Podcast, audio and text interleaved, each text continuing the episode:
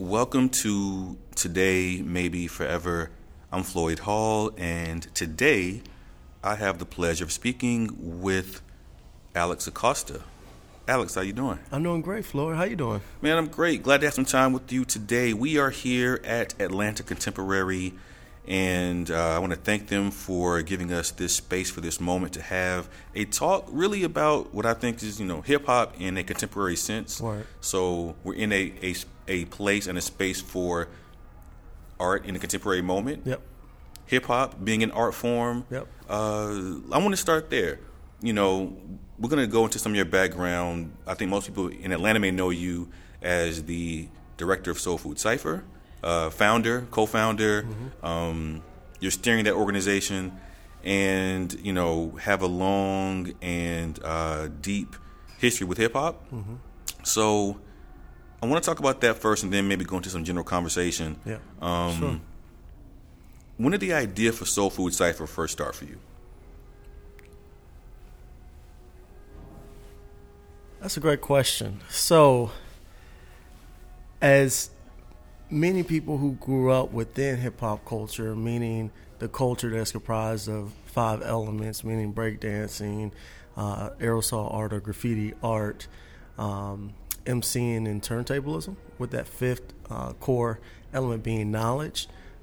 A lot of times we would go to shows and ciphers would spark off, but then these were ephemeral, these were fleeting ciphers. I had been in ciphers with some of my best friends growing up in high school, met a lot of people in hip-hop heads throughout Atlanta at shows, but there was no one place in which you could plan to go to a cipher. And I remember just being mesmerized growing up here in the Atlanta hip-hop scene by the b-boy jams that would happen. Big shout-out to Mendez. Big shout-out to HBO Crew, Burn Unit, all of those cats. I grew up in a very healthy scene in which there was normal b-boy jams. We would go, and the b-boys would cypher, but there was no place where the MCs could come together and cypher. I had began working at Whiteford Intel Computer Clubhouse, which is in the Edgewood neighborhood in East Atlanta. And I was working at Whiteford and working with, quote-unquote, at-risk students, and in particular teenagers. And the narrative behind these young people were that they weren't going anywhere and that they were destined to fail because of where they were from, because of the communities that they were in, the schools that they were going to. But originally I had gone there to work with them in photography. My background is photojournalism. But quickly I realized that the real way I was able to connect with them was through our shared appreciation for rap and hip-hop culture. And while freestyling, they would share their backgrounds and they would share, their stories of abandonment, but also they could also share their stories of hope and aspirations as well. And they were ingenious right there on the spot. At the same time, I was freestyling with some of my best friends. And, I thought, why not create a safe and nurturing environment in which we could bring together the individuals that were at Whiteford in that community, but also with some of the young professionals that I was freestyling with, some of the people that I had met on the hip-hop scene throughout my years of growing up here in Atlanta. And that's where Soul Food Cypher was born. Came together with several of my friends, wrote a proposal to Wonder Root, and Wonder Root blessed us with a place to begin the cipher. Cool. So now that we have the official backstory out of the way, yep, the origin story, right? We got to get that out of the way. Yep. I want to just talk about hip hop in Atlanta because you grew up in Atlanta as uh-huh. as I did, and I see you rocking the Tribe Called Quest hoodie, yep, as well as the classic A-Town fitted. Absolutely. And Fife Dog lived here. Yeah, for many years. Yeah. Absolutely. So, we got the braids fitted that I think hip-hop community kind of made, mm-hmm, popular. One of the things that happens when you're part of a culture, I think sometimes, is you don't realize that you're part of a culture. Right. Until you get, have some years behind you. Yeah. If you grow up in a certain era in Atlanta, the music was just the music and the scene was the scene, the dancing. Yeah. The b-boying, the DJ culture, everything was just what we did. Yep. It wasn't necessarily oh, this is a culture now. It was just a thing that everyone was into. Right. And then it felt like somewhere along the line, you know, you look back and you realize, okay, this is more than just a passing thing. This is now a culture. Right. For someone like yourself who is furthering that culture through your organization, but also is preserving a particular element of that culture. What does the notion of that even mean to you as far as like, yes, we're part of this thing that is now a culture. Now we have to be intentional about preserving it or furthering it. What is that? What does that mean to you? Yeah, cool. So there's a lot that goes into a name. And when we break down Soul Food Cypher, yeah, we're talking about the cypher, but essentially we're also talking about food for people's souls. So when you talk about, you know, what we've been doing in Atlanta for years and even predating quote-unquote hip-hop culture, we're essentially feeding our souls. And that's something that goes back to the traditions of jazz and also the blues. So this is about maintaining spirit, and it's a means of survival. You know what I mean? It's interesting. I was having a conversation the other day with one of our members of Soul Food Cypher.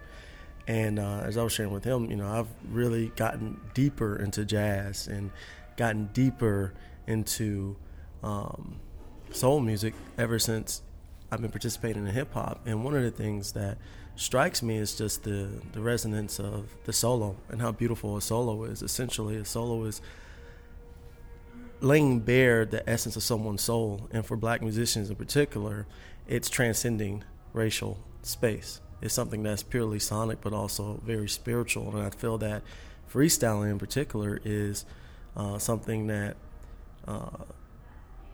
is deeply tied to a spiritual essence and feeling amongst a community. And a cypher definitely brings that out. In regards to Atlanta as a space, what's interesting about Atlanta is that it is equally Southern and Eastern at the same time. There's so much that relates to Atlanta as a transportation hub physically, but also artistically in the art space as well. We've always been a place that can take in so many different vibes, so many different cultures. But what's truly unique about Atlanta is that it's equally Southern in the sense that it definitely has that Southern sound, that Southern feel, but also very Eastern as far as it being having some of the dopest lyricists as well. And I think that's what makes Atlanta so unique, is that it can share both of those identities. And also in a larger sense, in a socioeconomic and political sense, Atlanta has been seen as a black Mecca. And it has also been one that has been progressive, unlike some other southern cities as well. So I think Atlanta is in a very unique space and place, both historically and in contemporary times as well. I think that that welcoming spirit and that transportation hub that Atlanta embraces sometimes makes it difficult for people to know exactly what Atlanta is, or at least to maybe define that or to document that or pay homage to that, because so many folks come to Atlanta and they're able to add to what's already happening, that sometimes, at least in my opinion, it's hard to craft the right context to celebrate what Atlanta is, because everyone can come here and flesh out whatever they're working on and add to it, but do we ever get a chance to see this is Atlanta? And I think that's one of the things that maybe Atlanta, the TV show, has done is, you know, really kind of tap into the native spirit of Atlanta while still welcoming the other layers on top of that. And I want to maybe extend the Atlanta continuum forward into the era of trap music, because one of the things that gets cast upon Atlanta in this era of trap music is mumble rap, or that's usually used in a derisive kind of way. I've always felt that even when you process how the artists who are kind of Atlanta right now are communicating, there's still some beautiful lyricism in those in those words. I think for whatever reason the beat kind of obscures that, but I still feel like there's a lot of strong communicative talent even within this notion of what trap rap looks and feels like. So I want to ask you, as we stand or as we sit in this place of contemporary art, what is the contemporary state of freestyling in terms of the evolution of the art? Like, where does the art stand right now? How do you contextualize the art of freestyling in 2018? That's a powerful question. Again, I think freestyle in particular, in a popular sense, it's not as celebrated as it once was in the past. In particular, you know, I grew up in the 90s, and just looking at battle rap, for example, battle rap in the 90s, and I would even say in the 80s, was improv-based, and it was to a beat. If you look at battle rap nowadays in the more popular sense, most rap battles are premeditated and also they are without the aid of instrumental. It's all a cappella. So it's very different, and it's much more of a show, more so than a talent competition in a sense, you know? Not saying that the MCs there aren't talented, but there's definitely a major change in the way that battles are showcased. In the case of the Cypher, we actually made a decision very early on that we wouldn't host any battles, or we wouldn't necessarily be a platform for battle MCs in particular. We wanted to show that the Cypher was a community. It's a microcosm of our community, and we wanted it to be a place of positivity. So I think that's a major difference between what we do and also what battles are. I think there's a time and place for battles. I'm not knocking battles at all. And that's just not what we do. Yeah. But in particular, as far as freestyle was interesting, and going back to the original question, there's some debate as far as what constitutes a freestyle. And, you know, even internally, we've, you know, held that debate. You know, some of the there's some who are within the mindset that a freestyle is anything that hasn't been put to a song. So even if it is premeditated, if you spit a pre-written over a beat, then it is considered a freestyle. And there are some who hold that belief, and there's OGs that hold that belief, and we respect those OGs. But, you know, from my perspective, freestyle is something that's made up on the spot and improvised. And again, you know, tying it back to the traditional jazz and the blues and improvisation, that is a direct correlation to it. Nowadays, unfortunately, I do, and this is not my opinion, but I do think that a lot of people see it as a novelty or a novel act. But to me, I think freestyling is something that is deeply psychological. I think it's something that is deeply innate. I think it's something that is a specialization, and I think it should be celebrated. So for me, one of my goals with the Cypher is to reframe the conversation of what an MC is, and even, and I don't take this lightly, even rebranding an MC as a city's greatest historian, as a city's greatest teachers, because for me, MCs have taught me so much. And I think being a MC, freestyle is actually a part of that bag. I remember back in the day, you know, we would listen to the radio station to listen to MCs come freestyle. I'll never forget 88.5, 98, 99, Black Star dropped the album. They came to Atlanta to drop a freestyle live on air, and like that's part of being an MC. Even if you're not the greatest freestyle MC, at least you're giving a piece of your soul to the listeners that are out there. And there's a certain vulnerability that is special with the craft of freestyle, in which the MC opens up. What are their thoughts right there on the spot? We're sharing this moment in time. We're seeing all of the things that are around us, and I'm giving you my perception of what that is. And I think that freestyle is something that is very important to an MC's canon. Gotcha.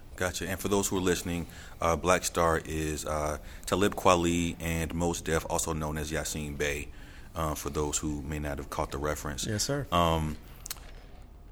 Going back to that, though, because you said a lot, and I kind of want to, bring it together for those who may have missed a couple of things that were important. I'm freestyling. That you said, right, right. There's always been this evolution of freestyling and battling and where that's appropriate and where that maybe falls out of bounds. So there are moments where in a battle, like they're organized, battles where a couple of combatants are going to go into a space. Someone has to win, someone has to lose. Yep. Like that is, it's a battle. Yep. And the crowd sometimes plays a role in determining that. Sometimes there are judges. Like these are full-on events where it's like elimination style.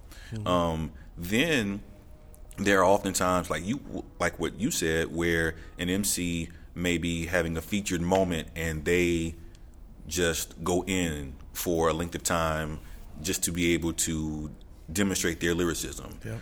I think there's also moments that happen within the culture, that we often don't see. I remember Biggs, so Roc-A-Fella, the early days. You had Dame Dash, Jay Z, and Biggs. Yep.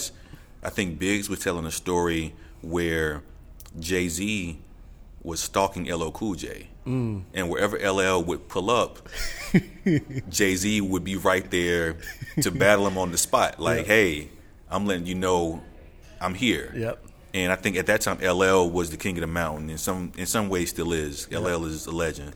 And that's actually how Keith Murray got some acclaim as well. I believe it was Big Daddy Kane that he battled as well. So that was a thing back then. Yeah.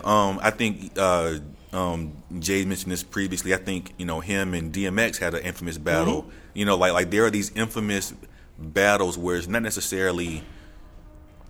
Well, it is competition, but it's also to establish where you are in the pecking order within your craft. Yes. And so once upon a time, that used to be the way in which you had to situate yourself within your fellow MCs. We're going to battle, or I'm coming for where you are, defend your territory, et cetera, et cetera. And that has roots further back in some of the early culture where you had these, sound clashes and MCs and everything kind of go that way. But to bring that forward, there's more money now.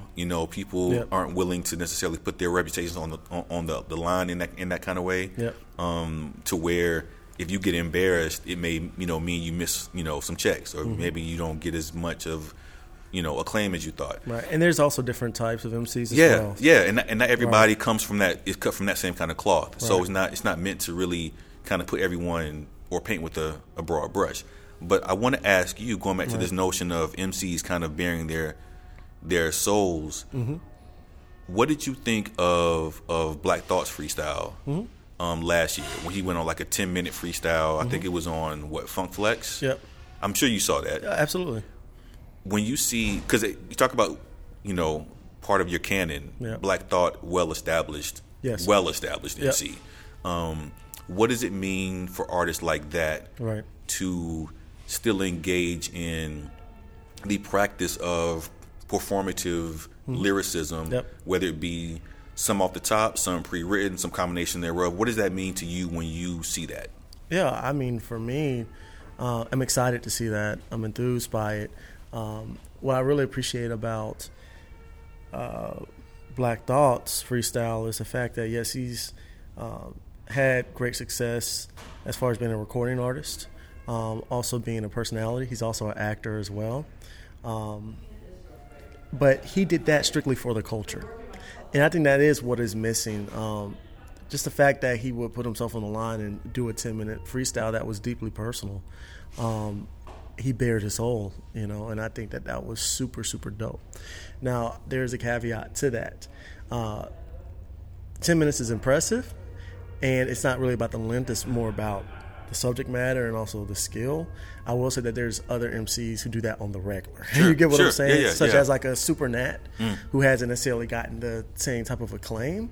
But see, the thing about it is Black Thought, and this is nothing to take away from Supernat, Black Thought has also, you know, made the music. He can do both. He can do both. And that's what's so unique about it, is that he's not just a novelty act. Now, I'm not saying that Supernat isn't either, because I think Supernat inspired an entire generation of freestyle MCs. And, I mean, his battles with Juice is legendary. But I love the fact, this is what's most important for me with Black Thought, is the fact that he did it for the culture. Yeah. It wasn't to necessarily do it to, you know, promote something or anything. He just did it because he is leading by example. And that's exactly what an MC should do. And it made MCs step up the game, very much like Kendrick Lamar's Control verse. Mm-hmm. You know, he dropped that. And, I mean, even took shots of, you know, at people on the same record. Sure. But I think by leading by example is what MC should do. Yeah. And I think that's the foremost responsibility of an MC. And I concur with what you said, and I think that there is something to be said. And granted, someone like Black Thought, or there are other artists who have, you know, done similar things, but to me what it says is this craft is still important to me. And there are some people who are well versed in that particular type of lyricism, but I think that there's this notion that once you get to a certain level of celebrity or recording fame, that your process is different, or that your attention to detail is different, or that you don't take it quite as seriously, or that you're not really real anymore in some people's eyes. But being able to basically go from playing in the NBA to pulling up, you know, at your local park and still, you know, playing street ball, showing that you can still play both, I think is one of that was my analogy for folks who kind of don't get that. But like, it's one of those things where like, I can do this. I'm not getting paid to do this. I'm going to still pull up and we can still go for a run. That's why Kobe went to the Rucker in the early 2000s. Mm-hmm. You know what I mean? Like, that's why Kevin Durant went to the Rucker. It's like you still got to show love. I mean, I think that's a big part of black culture. In a sense, is like not forgetting where you come from, even if it's not literal. I mean, for example, Kobe grew up in Italy. You know what I'm saying? Right. But he still went to the Rucker and like got massive love for coming out there and playing with local MCs, and I mean not MCs, but ballers or basketball players. And that's part of like the culture of the cypher. It's like we want the cypher to be an open invitation for people to come back and give to their communities as well. We've had, you know, people stop into the cypher. Tony Rock, you know, dropped in one time and, you know, showed some love. The Brat and also Headcrack have dropped into the cypher. So, I mean, we do get celebrities who come in. Some rap, some don't. But at the same time, I mean, it's just about showing love and just coming on a community level. Yeah. And that's so important. Yeah, it's very important. And it's, to me, those moments, as well as the in-person moments where the cyphers take place, these add layers of context to what the culture looks like, because the culture is a lot of the things that you see online and on TV, and it's all of the things that you see in person. It kind of is an expansive community that people relate to or have a connection to, and for those looking on the outside or from the outside looking in, if you're not in the culture, then maybe you don't always see the connections between what happens here in this space and what happens here in this other space. Right. But with that being said, with the MCs as leaders and documentarians and teachers, what I want to ask you is, how does hip-hop culture, how does freestyling or performative lyricism or lyricism, regardless of how you're performing it, how does that get preserved in the museum space? How would you like to see that preserved? Because maybe not in the museum space, but in a high art space. I look at dance also. There, you know, dance is preserved and accepted as a certain level of cultural expression. Right. That takes place in some of these fine halls and places.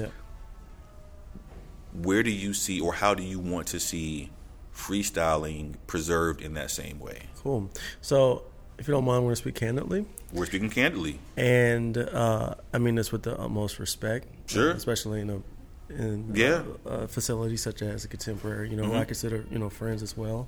In hip-hop, we don't really care about that. Okay. I'm just going to be real.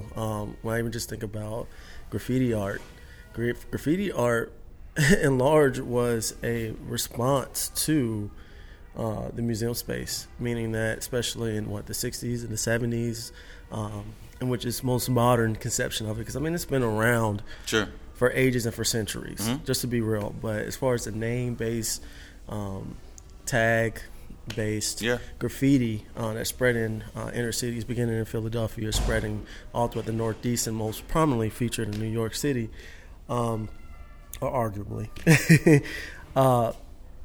it was largely in response because black artists, Latino artists, were not featured in, you know, museum spaces. Sure. So it's like, you know what? We don't need that. Boom. We're going to take over public space. Mm-hmm. So it was a large response to that. Yeah. So I think hip-hop is going to rock regardless. Mm-hmm. You know what I mean? When you're talking about... hold up, though. Let me just interject, though. Keep that thought. Yeah. While hip-hop may not care, or while some folks in hip-hop may not care, let me add this. Well, my opinion is it's still important to document culture. Places of art, that artifacts, things that culture leaves behind. Yep. These things still need to be preserved and documented so that people can begin to make sure that they are acknowledging the past, et cetera, et cetera. Mm-hmm. So if not in the quote unquote, you know, art spaces, where would you like to see those cultural artifacts from hip hop preserved in a way that 100 years from now, the same way that we can go back and see the Mona Lisa in France, in Paris, for folks who want to learn about the origins of hip hop, where would you like to see them be? How and where would you like to see them be able to do that? Right. So I'm going to start off with what I think is the most important artifacts of a culture. Sure. In particular, it's not necessarily the physical artifacts, but in particular the values that you get from a culture. Okay. For example, with hip hop, and particularly, I would say all the elements have taught me this. Graffiti, breakdancing, and also MCing have taught me the importance of community and respect. Also values such as responsibility, and also one that's probably most important, and the fifth element is knowledge. You know, understand where you come from. In the case of, for example, with graffiti, respect is like rule number one. You know what I mean? You got to know where you're painting. You don't want to ever paint over other people's stuff. All those things. Those are all life lessons. Because at the end of the day, if you ever go work for somebody, you're going to need to learn respect. And the same mentality of graffiti artists, the same mentality of CEOs, believe it or not. So I think ingrained in that, those are the true artifacts. Now, when we talk about physical artifacts and knowing the history and the knowledge, again, that's one of the core values that I personally have taken from it, and I think most people take from it, especially if you're a student of the culture. As far as the physical space,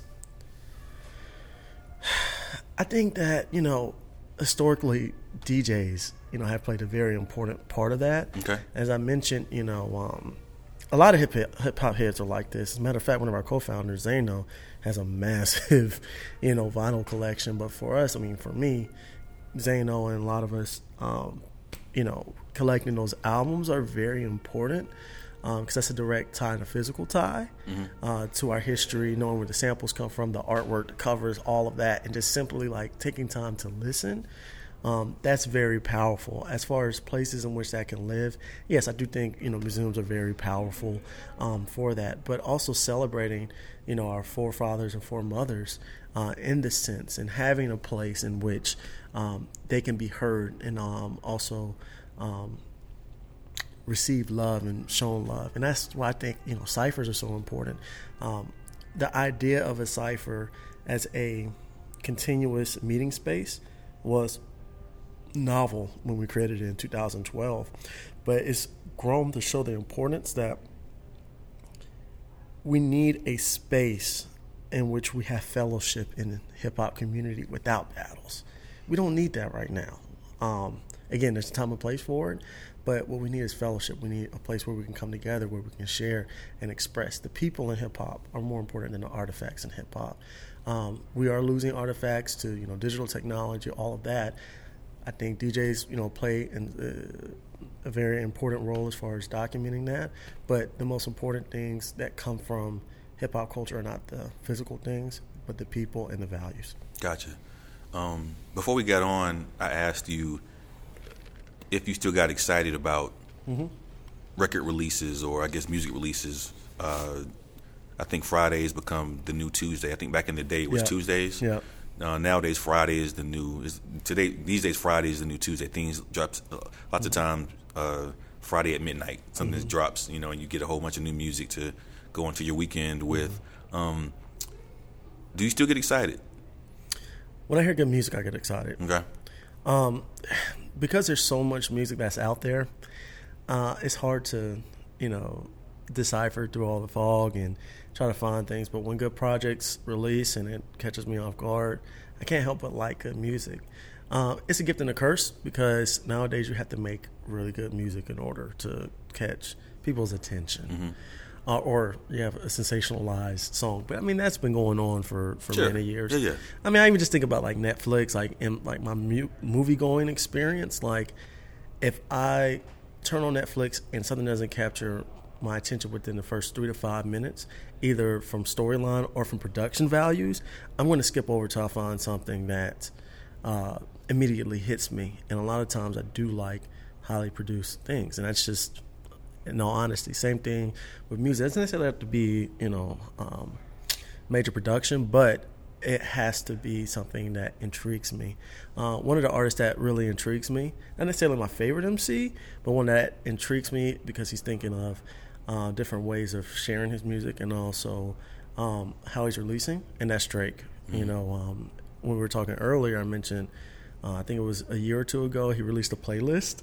It was like an interesting way to not release an album, but release an album. But that's essentially what albums have become for most people, or playlists, or just handpicked songs that the consumer will download or listen to. I think that was a pretty interesting statement. And even his latest release only has 2 songs on it. And yet that's tearing up the charts because that's all he needs. So I think... he understands the industry so well. And understands how to play within the cracks and the crevices within the industry. Yeah. What did you think about the God's Plan video? Oh, it's interesting. I have mixed feelings about it. Miami's a place that I love. Yeah. It's a place that continues to inspire me. It's a place where I actually have a lot of friends who live there. So to see, Drake show love to the Miami community is great. Working in philanthropy and working in the nonprofit sector, I've learned that there's different ways of showing community support. Necessarily just giving someone a check isn't necessarily the means of doing it. And also, while that's great, it's also good promotion for his company. Yeah, I'm just keeping it real. So it's... he understands, though. He understands all of that. Yeah, he does. So, at the end of the day, man, I think it did more positive than negative. Okay. At the end of the day, if it helped families get through to the next week or through the next month, I cannot complain. I'm not going to hate on Drake. I definitely think that Drake is one of the greatest artists of our times for many reasons. Not necessarily my favorite MC or top 10 MC, but I think he's a very important MC. And the fact that, he's going into communities and showing love, that's important. And I think that is part of the role of an MC. So going back to, what I said earlier, the number one thing for an MC is, respect and responsibility. It's like having responsibility to your community and also respecting those. So in all those, he has checklists. All over, but just being hypercritical of philanthropy, it's harder to show key holders, stakeholders, investing money into communities and holding board meetings and all those things, it's much easier just to get someone a check. Yeah. Instead of, you know, seeing like systemic planning and building revenue models in order to enact change. Like, you know, like it's a quicker way of showing that you're giving back to the community. I just don't know the long standing impact that it will have. And I think that's just me wearing, you know, the philanthropic hat. Yeah. But what I think may come out of that moment is that him being as visible as he is, mm-hmm. what he may have done is perhaps be an example to other, you know, peers of his to do more things in their communities if they have not done, you know, some of that already. Yes. Just being visibly, you know, forward in that way. Yeah. Second to last question I want to ask you. We had to end so early? Man. We can't continue the conversation? We gotta wrap it up. But second to last question, just to kind of give you the notion that the end is near. Okay. But I want to ask you, you talked about Netflix and you talked about well-produced shows. Yep. What did you think about The Get Down? Oh. We're speaking candidly, right? We speaking candidly. The Get Down was a letdown. Okay. And the reason I say that, you know, much respect to Nas, much respect to Grandmaster Flash, you know. I forget the director's name. I forget his name. Highly stylized, Romeo Juliet. His name slips my mind right now. Long story short, he had the idea of creating a film or / series that explored the roots of hip-hop, utilizing his style. His style is very colorful, very... what's the word that I'm looking for? It's a style that is very glossy. Okay. That time period in New York wasn't necessarily glossy. Yes, you had the disco, but that was more glitter than gloss. You get what I'm saying? Yeah, yeah. And I believe that The Get Down was over budgeted. Mm. I think that there's, of course, problems when you're under budget, but also you have problems when you're over budgeted. There was too much money thrown to that. For half of that budget, they could have gotten a better film or a better series. Mm-hmm. It was cheesy. It was corny in some aspects. I think that a lot of it was factual, but I also think that it was from one perspective as well. Gotcha. Now, I grew up, and I will add this caveat, I grew up idolizing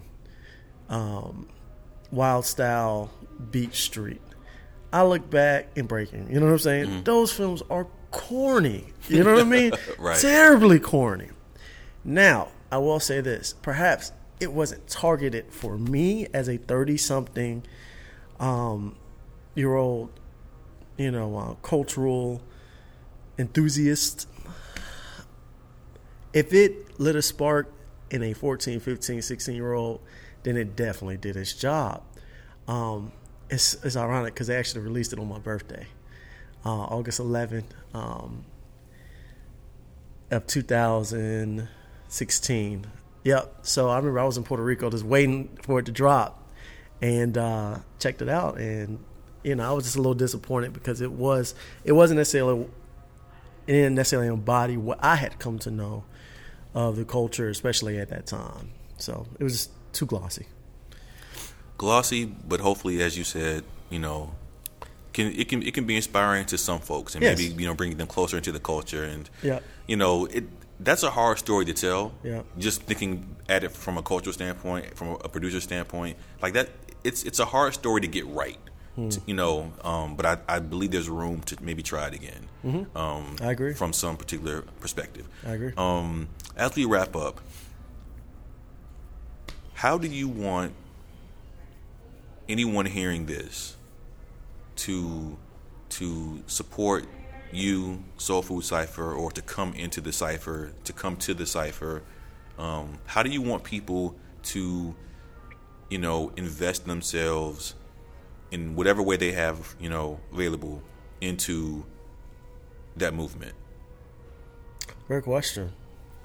I think authenticity is key to all of this. Before I ask anyone for a dime, before I ask anyone, for their time, I think that people have to feel where we're coming from.